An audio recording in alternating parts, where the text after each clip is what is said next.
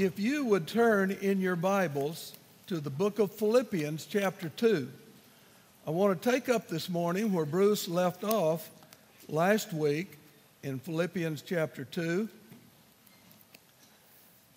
and uh, I'll begin in verse number 12. So if you don't have a Bible, there's Bibles in the back of the seat in front of you. Um, Philippians chapter 2 and verse number 12. Therefore, my beloved, as you have always obeyed, so now, not only as in my presence, but much more in my absence, work out your own salvation with fear and trembling. For it is God who works in you both to will and to work for his good pleasure. Now, these verses talking about God working in us and we working out our salvation.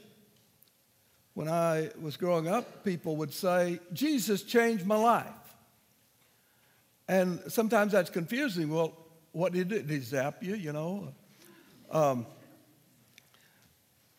this is what it's talking about working out your salvation, growing in grace to be like Christ as God works in you.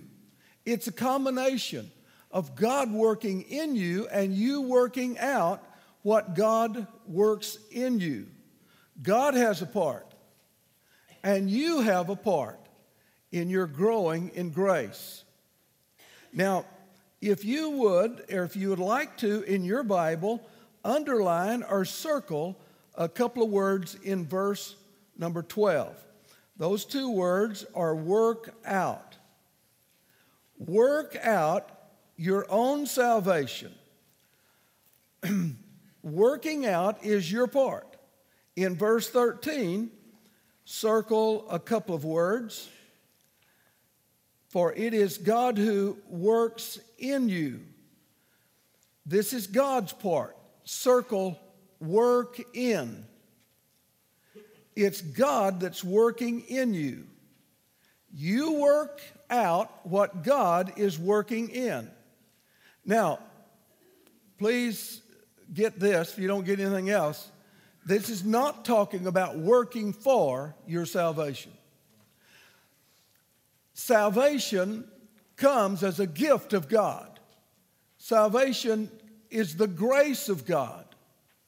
Uh, keep your place there in Philippians, but flip over about three or four pages to the left in your Bible to Philipp, uh, Ephesians chapter 2 and look with me in verse 8, 9, 10. Philippians 2 and verse number 8. For by grace you have been saved through faith. This is not your own doing, it is the gift of God, not a result of works, so that no one may boast. So God is saying here, you didn't save yourself. You can't work to get your salvation. There's nothing you can do to get to heaven on your own. God gives you salvation.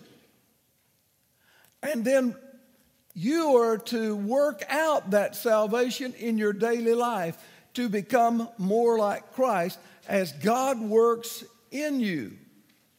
You develop what God gives in you. It's kind of like going to the gym or to a fitness center.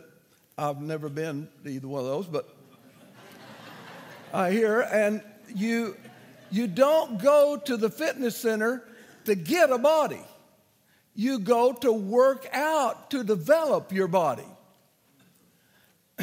so, work out your salvation if you're saved.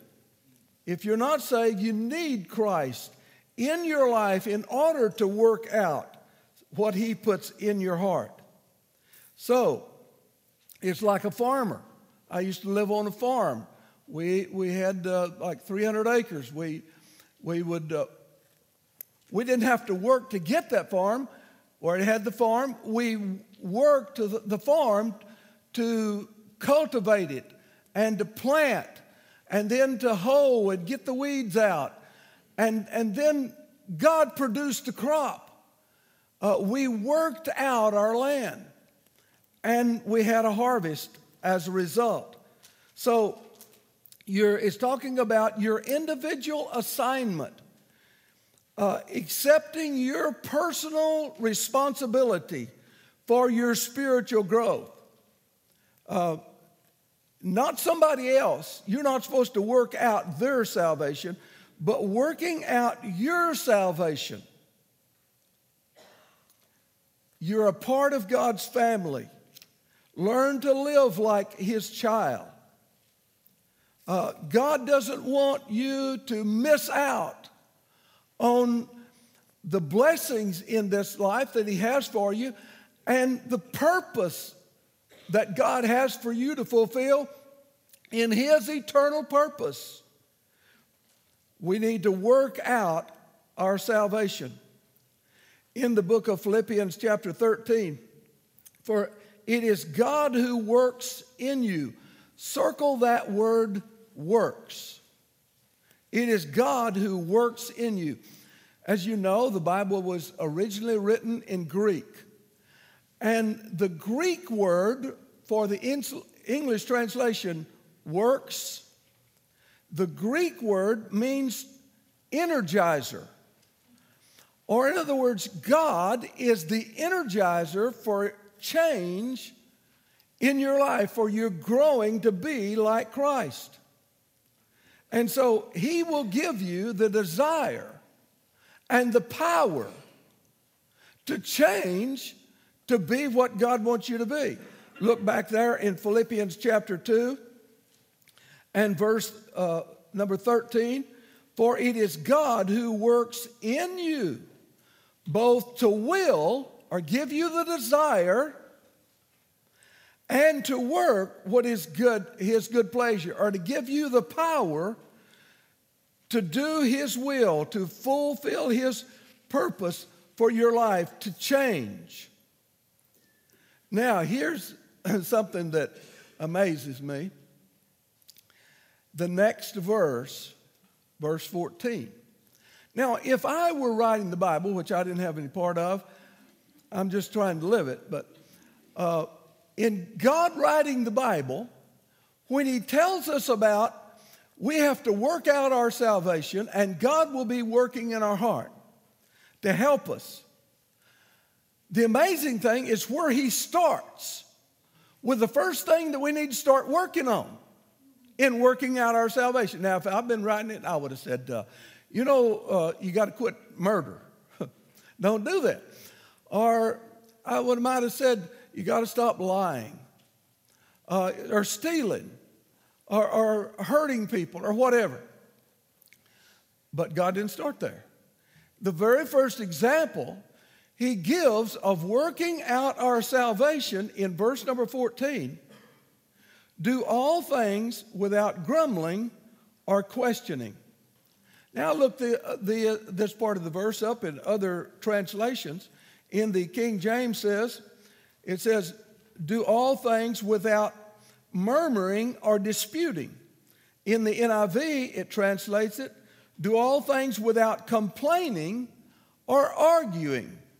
So God is saying here, as you start working out, start with quit complaining. Hello? Why did he start with that? Well, it's because it comes natural. It's natural for me to complain.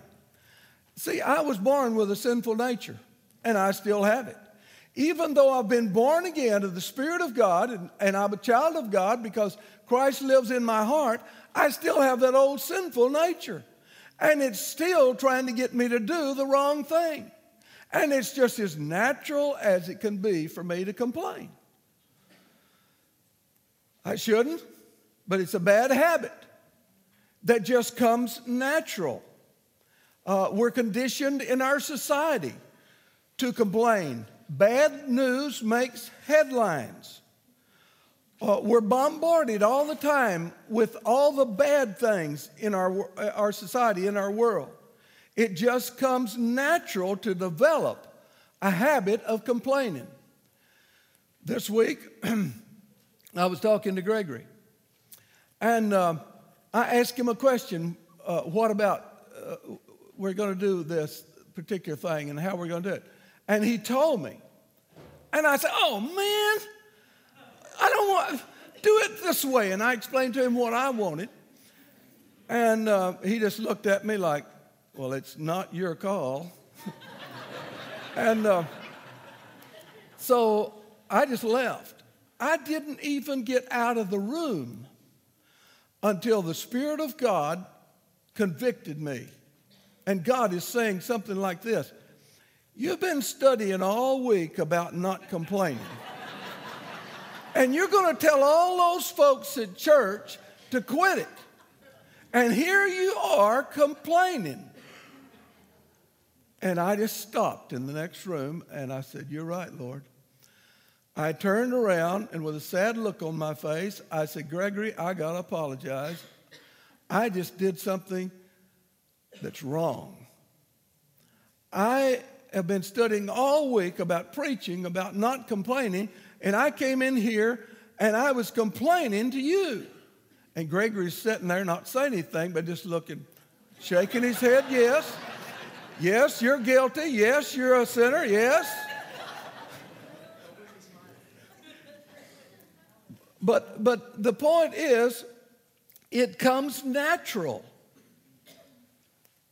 There are many people in the Bible that God tells us about who were godly people, good people, greater people than I will ever even come close to be, uh, that had a problem with complaining. And, and I'm saying if you've got a problem, with complaining, you're not the only one.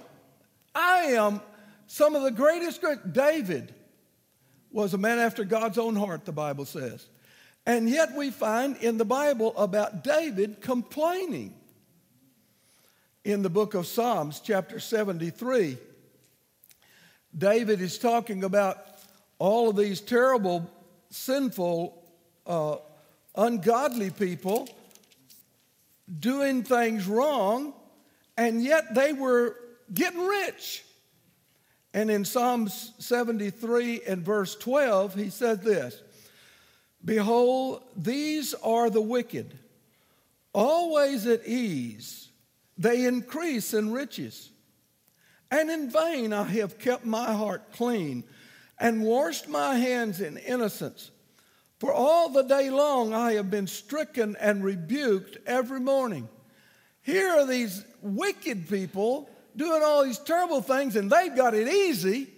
And David said, I'm struggling every day. And it's not fair. But he doesn't close out the chapter that way. Down in verse 17, he says, Until I went into the sanctuary of God, I discerned therein. You make them fall to ruin. Or David says, Oh, yeah, it won't always be this way. Someday I'm going to be in heaven with, with, with, with blessings from God that are unimaginably great. And these guys are not only going to have, God's going to see they have problems and trouble in their life, but they'll wind up in hell. So David says, Yes, I see. Uh, God, um, when I'm complaining and whining and saying life is not fair, I don't deserve this. Everybody else gets the good breaks and I get all the bad. Jesus talks about this in the New Testament. And uh, he gives a parable in Matthew chapter 20 about a, a large, rich landowner that was about to harvest his crops. And he needed a lot of day workers. And so he went to the marketplace And he, uh, there were some people that are looking for work, and uh, he hired them. He made a deal with them. I'll give you a denarius. That was the Roman coin uh, for a day's work. And um, uh, they agreed that that's fair. And so they went to work for this, this large, rich uh, landowner. And they're out there harvesting the crop. And so the, he, this same guy goes back to town later and he finds some people looking for work. And so he hires them, puts them to work. And then later in the evening, when they only an hour left to work, he finds some more guys that hadn't found a job that day and he puts them to work. So the day's work is over, and he calls everybody in and he gives everybody a denarius. Well, the guys that have been working all day long see that the guys that just worked an hour get the same pay as they do. And notice what they say in Matthew chapter 20 and verse 11 and 12 on the screen. And on receiving it, they grumbled at the master of the house, saying, These last worked only one hour, and you have made them equal to us who have borne the burden of the day and the scorching heat. Boy, were they mad. They said, This is not fair. You can't do this. And the landowner goes on to say, Didn't I make a deal with you to work all day for a denarius? Well, yeah. Didn't you say that was fair? Well, yeah. Well, don't I have the right to do whatever I want to with my own money? They didn't have anything to say about that. Just go, he goes on, just because I was giving somebody else a break doesn't mean that I've wronged you. God is teaching us through this that life is not fair. God never said that life was fair. God's going to settle the score when we get to heaven or to hell. Complaining in this life never changes anything, it just makes you more miserable and makes everybody around you miserable.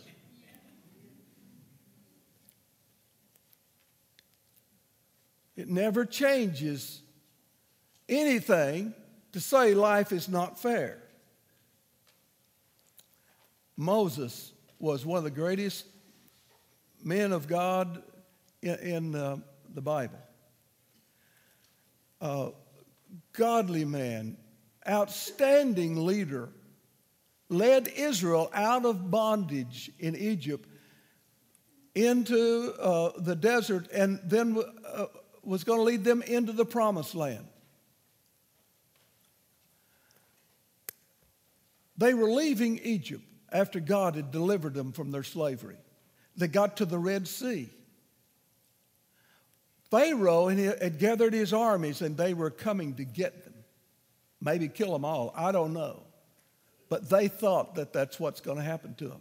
So they began to whine and cry and say, Moses, you brought us out here to kill us, and you brought us out here to kill all our children.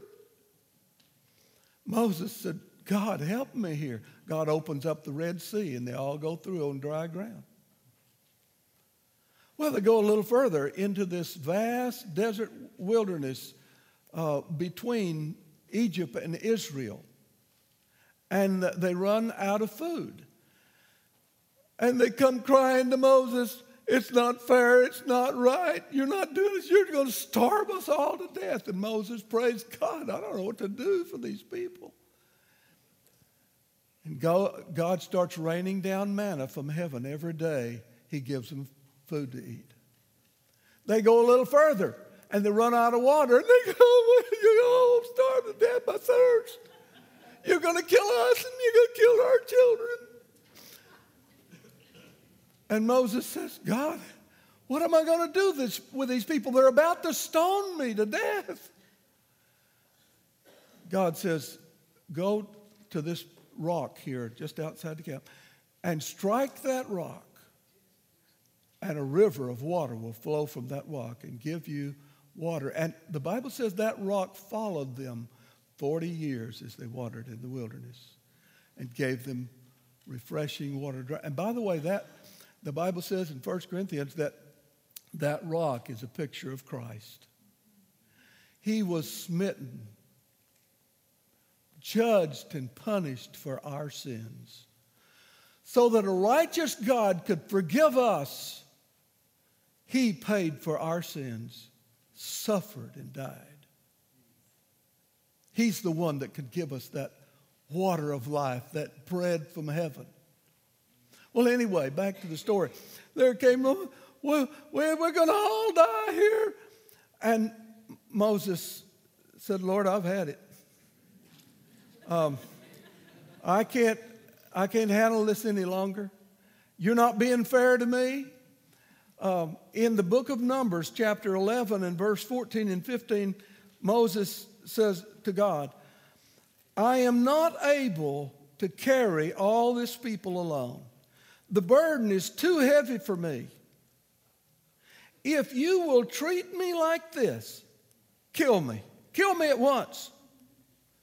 If I find favor in your sight, or if you care anything about me, just kill me. Ever done that? Ever prayed to God? It's not fair. I can't handle this anymore. Just kill me. I'd be better off. Get this over with. Moses was a great man of God. But what I'm saying is, even Moses complained. I, I, could, I could tell you, I, I'm not going to, but about Solomon. Solomon was the wisest man that ever lived, the richest man alive on the earth, and he did a lot of spectacular things. You can't believe all the things he built. But he came down to the end of his life, and he said, I am so discouraged because I've worked so hard, and who knows all the, who's going to get all of this that I worked for? And he said, Life is vanity, it's empty. I've worked all my life for all of this for nothing. And then there's the perfectionist that criticizes everybody. You ever been around them? Maybe your boss, maybe your spouse, maybe your kids. And, and they find fault with everything you say and everything that you do, and you can't do anything right. And you just say, I can't take it anymore. Nothing will kill the, the, the warmth and the happiness in a home uh, faster than complaining and finding fault. It discourages everybody. Uh, and by the way, Kids can complain, teenagers can complain as well. It's not just our adults, it's natural. It's just as natural as breathing to complain. So, how do we conquer complaining? How do we quit it? There in our text that we're, we're talking about here in Philippians uh, chapter uh, number 2 and verse 14 do all things without murmuring or complaining, without grumbling and questioning, with, without disputing and arguing. Uh, do all things without complaining. God says, quit it. But how do we do it? Uh, if you would look at a video, a short one, I want you to see something. Well, tell what? me, tell me about the problem eh, that you wish to address. Oh, okay. Uh, well, I have this fear of being buried alive in a box. I just I start thinking about being buried alive and I begin to panic. Has has, has anyone ever ever tried to to bury you alive in a box? No. No, but truly thinking about it does make my life horrible. I mean, I can't go through tunnels or be in an elevator or in a house, anything boxy. So what what you're saying is you're uh, you're claustrophobic. Uh, yes, yes, that's it. All right. Well, uh, let's go, Catherine. I'm uh, I'm going to uh, say two words to you right now. I, I want you to listen to them very, very carefully. Then I want you to take them out of the office with you and incorporate them in into your life. Well, shall I uh, write them down? Well, it, if it makes you comfortable, it's just two words. Most we find most people can uh, can remember them. Okay. You ready? Yes. Okay, here, here they are. Stop it!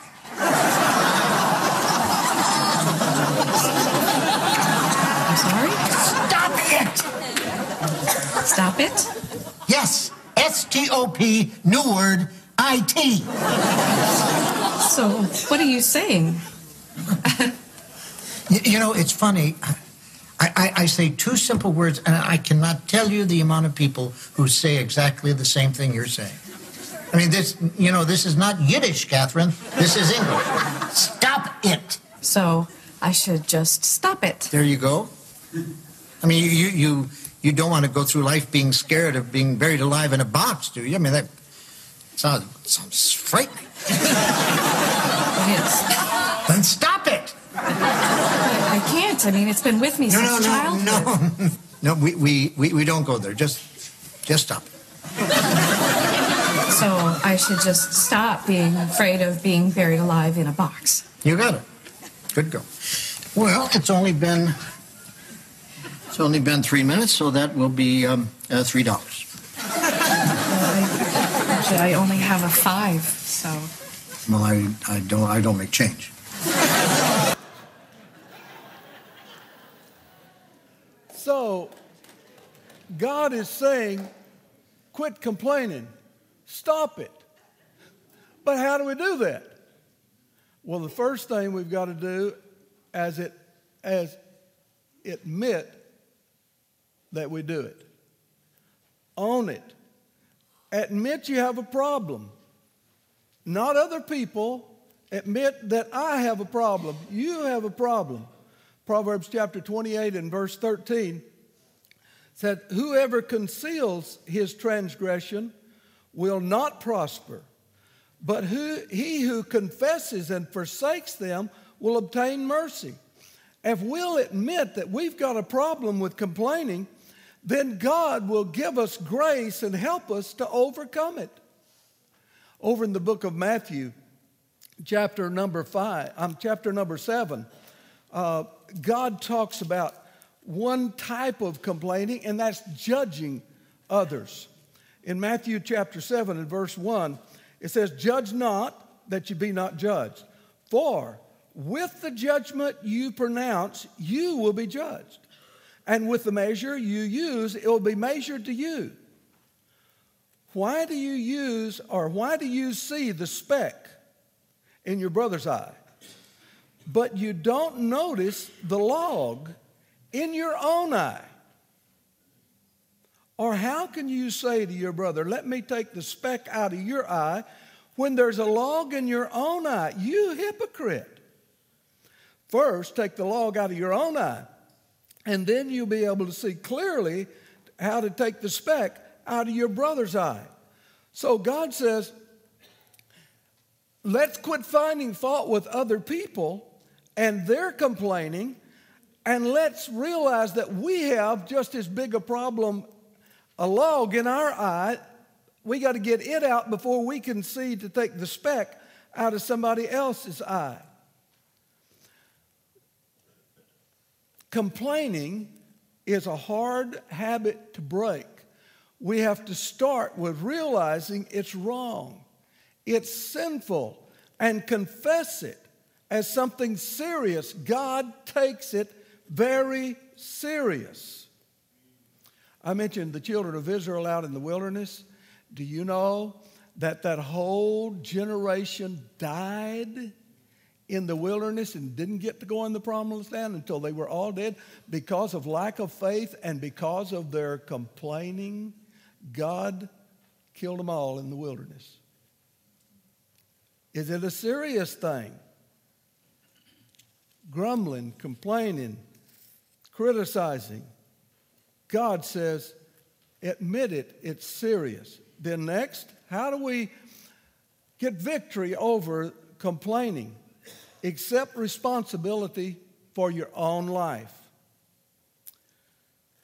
You know, mostly complaining is an attempt by me and you to blame somebody else for the problems that we've created. Excuse ourselves by focusing on somebody else. Shift the focus to them and take it off ourselves makes us feel better. We pass the buck.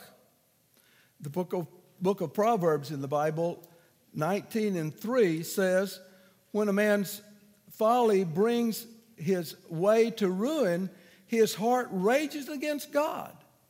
So not only do we blame others for the problems we've caused, but we blame God for the problems that we've caused.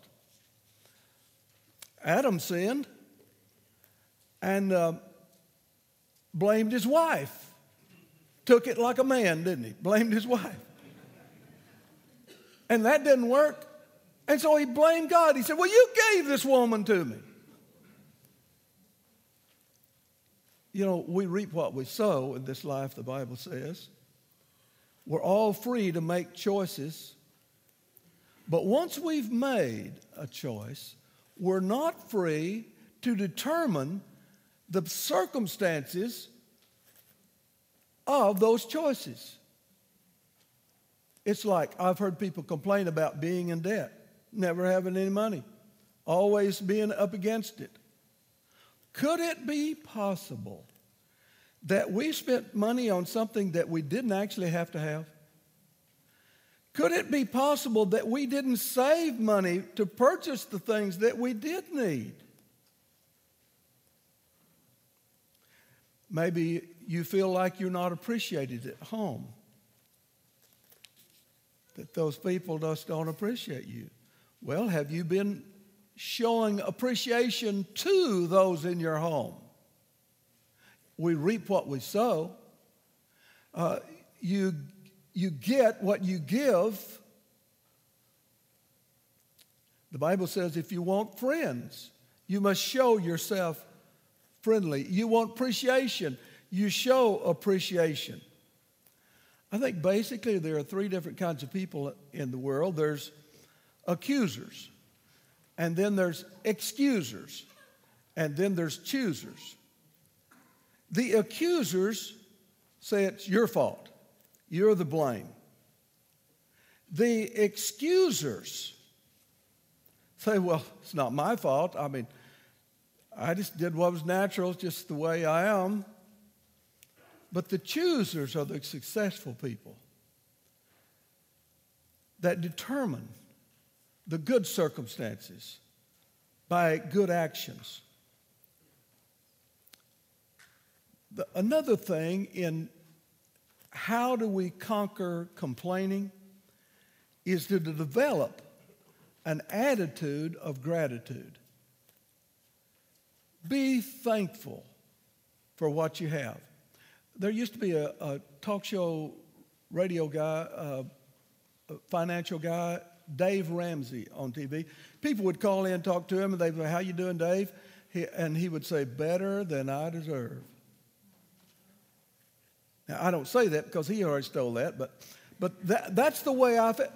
I've got it a whole lot better than I deserve. So God is saying, quit complaining, work out your own salvation. Work in, God will use gratitude if you will be a grateful person. Instead of complaining about what you've lost, what about being grateful for what you still got left? It's like that the old proverbial the glass is half full or the glass is half empty. Are you complaining it's half gone? Or are you, com- are you grateful they still got some water to drink? The book of Romans talks about another principle uh, about trusting God by faith to work even the bad things in our life for our good. Romans chapter 8 and verse 28 says, And we know that for those who love God, are called uh, I'm sorry, let me start reading that again. we know that for those who love God, all things work together for good for those who are called according to his purpose. Now, this verse says we know something here. Uh, God's word tells us something. God has promised something he's not going to back out on, he's going to keep his word. We know that all things work together for good. Now, it doesn't say all things are good. There are bad things happen. They're not good. But God can use whatever happens for your good. Someday, some way, in the long run, God is going to make that work for your good. Will you trust Him? Will you be grateful for what you have? Work out your own salvation by your gratitude. You know, in America, we have so much, and most of us have no idea what the rest of the world is going through and how bad they've got it, and so we don't appreciate. We, we gripe about the bad in our marriage, we gripe about the bad at, on our job or in our business, uh, we gripe about our spouse, we gripe about our kids, uh, our kids gripe about their parents, we, we gripe about our boss. Why not start being grateful? You know, there's everybody, I don't care how bad a person is, everybody's got something good about them. And find it. And thank God for that good. So, Philippians chapter 2 and verse 14 is telling us to work out our own salvation.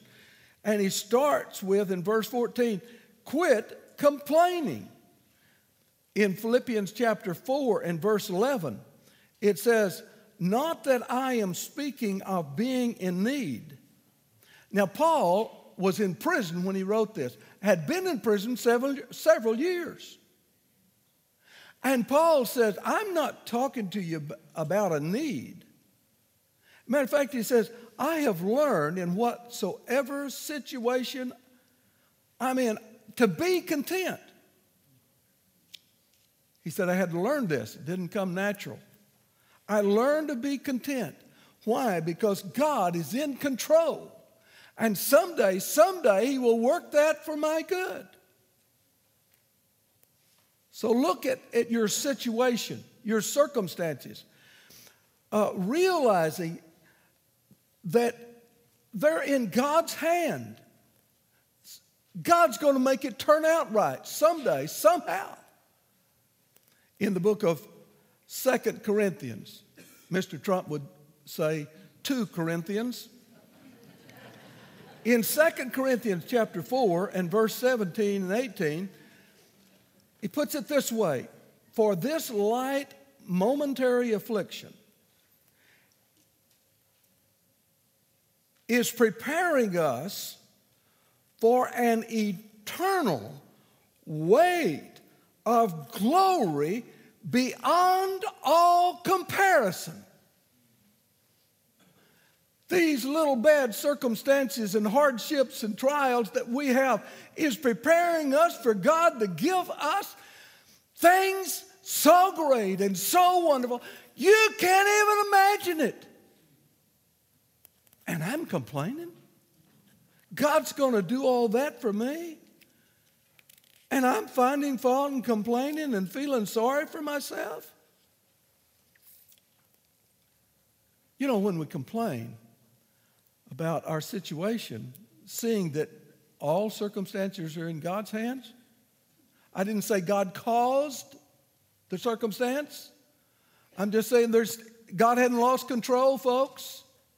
If we complain about what we're doing, is we're questioning God's wisdom. Does God know what He's doing here? Does God know what a mess I'm in? Uh, when, we, when we complain, we're disputing God's care. Does God really care about me? Does He really love me? We're forgetting God's goodness. So we're focusing on what we don't have instead of focusing on God's blessings in our life. We need to quit focusing on what we don't have and start thanking God for what we got left. So, how do we defeat complaining? Practice speaking positive. Complaining's a habit. Ephesians chapter 4 and verse 29 says, Let no corrupting talk come out of your mouth, but only such as is good for building up as it fits the occasion, that you may give grace to those who hear you. God says, if you complain and tear, you're going to tear down others around you. You're going to discourage others around you. Instead of doing that, give up the corrupting talk. Now, the corrupting talk is complaining, it'll corrupt others, it'll tear others down, build others up, encourage people, appreciate people, appreciate what God has done for you in the book of Matthew, chapter 12, and verse 36, it puts it this way I tell uh, you, on the day of judgment, people will give account of every careless word they speak. For by your words you will be justified, and by your words you will be condemned. Quit gossiping, quit complaining, quit griping, God is saying. Now, I want to give you one last thing here in the book of Philippians as we close this message. Look in verse number 16. Holding fast to the word of life. This is Philippians 2 16. Holding fast to the word of life, so that in the day of Christ I may be proud that I did not run in vain or labor in vain. Paul preached to these people at Philippi, they got saved. He left them to witness to others so that others would get saved. How, what's going to keep their witness from being effective? A negative attitude. Nobody's going to listen to you if you're a complainer, if you try to witness for Christ. And so he goes on in verse 17 even if I am to uh, be poured out as a drink offering upon the sacrificial offering of faith, I am glad and rejoice uh, with you all. Likewise, you also should be glad and rejoice with me. The whole book of Philippians talks about how to have joy in your life, how you can rejoice in your life. And complaining will stop and kill all the joy in your life and the ones around you.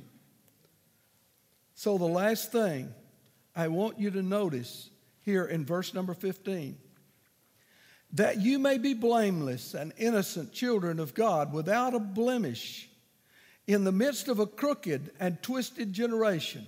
Notice this so that you can have a testimony for Christ that will count, that will be effective, that will impact. Quit complaining so that your testimony, notice the last part of verse 15. You live in a crooked and twisted generation among whom you shine as lights in the world. A Christian with a good attitude will be like a bright, shining star on a dark night. That's the kind of witness you'll be. A bright star that will have an impact on those around you. But if you're a griper or a complainer, what's your witness? Nobody's going to listen. You're a part of the darkness. Will you bow your heads with me? Heads bowed, eyes closed. It's time now to do some business with God. Um, if you're here this morning, we started off by saying when you get saved, when you trust Christ as your Lord and Savior, you trust the fact that He died for you, rose from the dead, you repent of your sins, you put your faith in Him as your Lord and Savior who gives you eternal life, He comes into your heart. He lives in you. And He will work in your life as you work out your salvation. But if you've never been saved, you need Christ in your life. You need His power to give you the will to do God's will, to give you the desire to give, do God, and the power to do God's will. You have to open your heart to Him. If you're not saved, would you do that right now while we're in the attitude of prayer? Would you just pray and say, God, I realize I'm a sinner. Please forgive me. And Jesus Christ, I open my heart to you. Come into my life as my Lord, my boss, as my Savior. If you are saved, will you say, Lord, I uh, want help. Give me grace to have victory over complaining. Would you just determine by God's grace you're going to stop it? Tell God that, would you?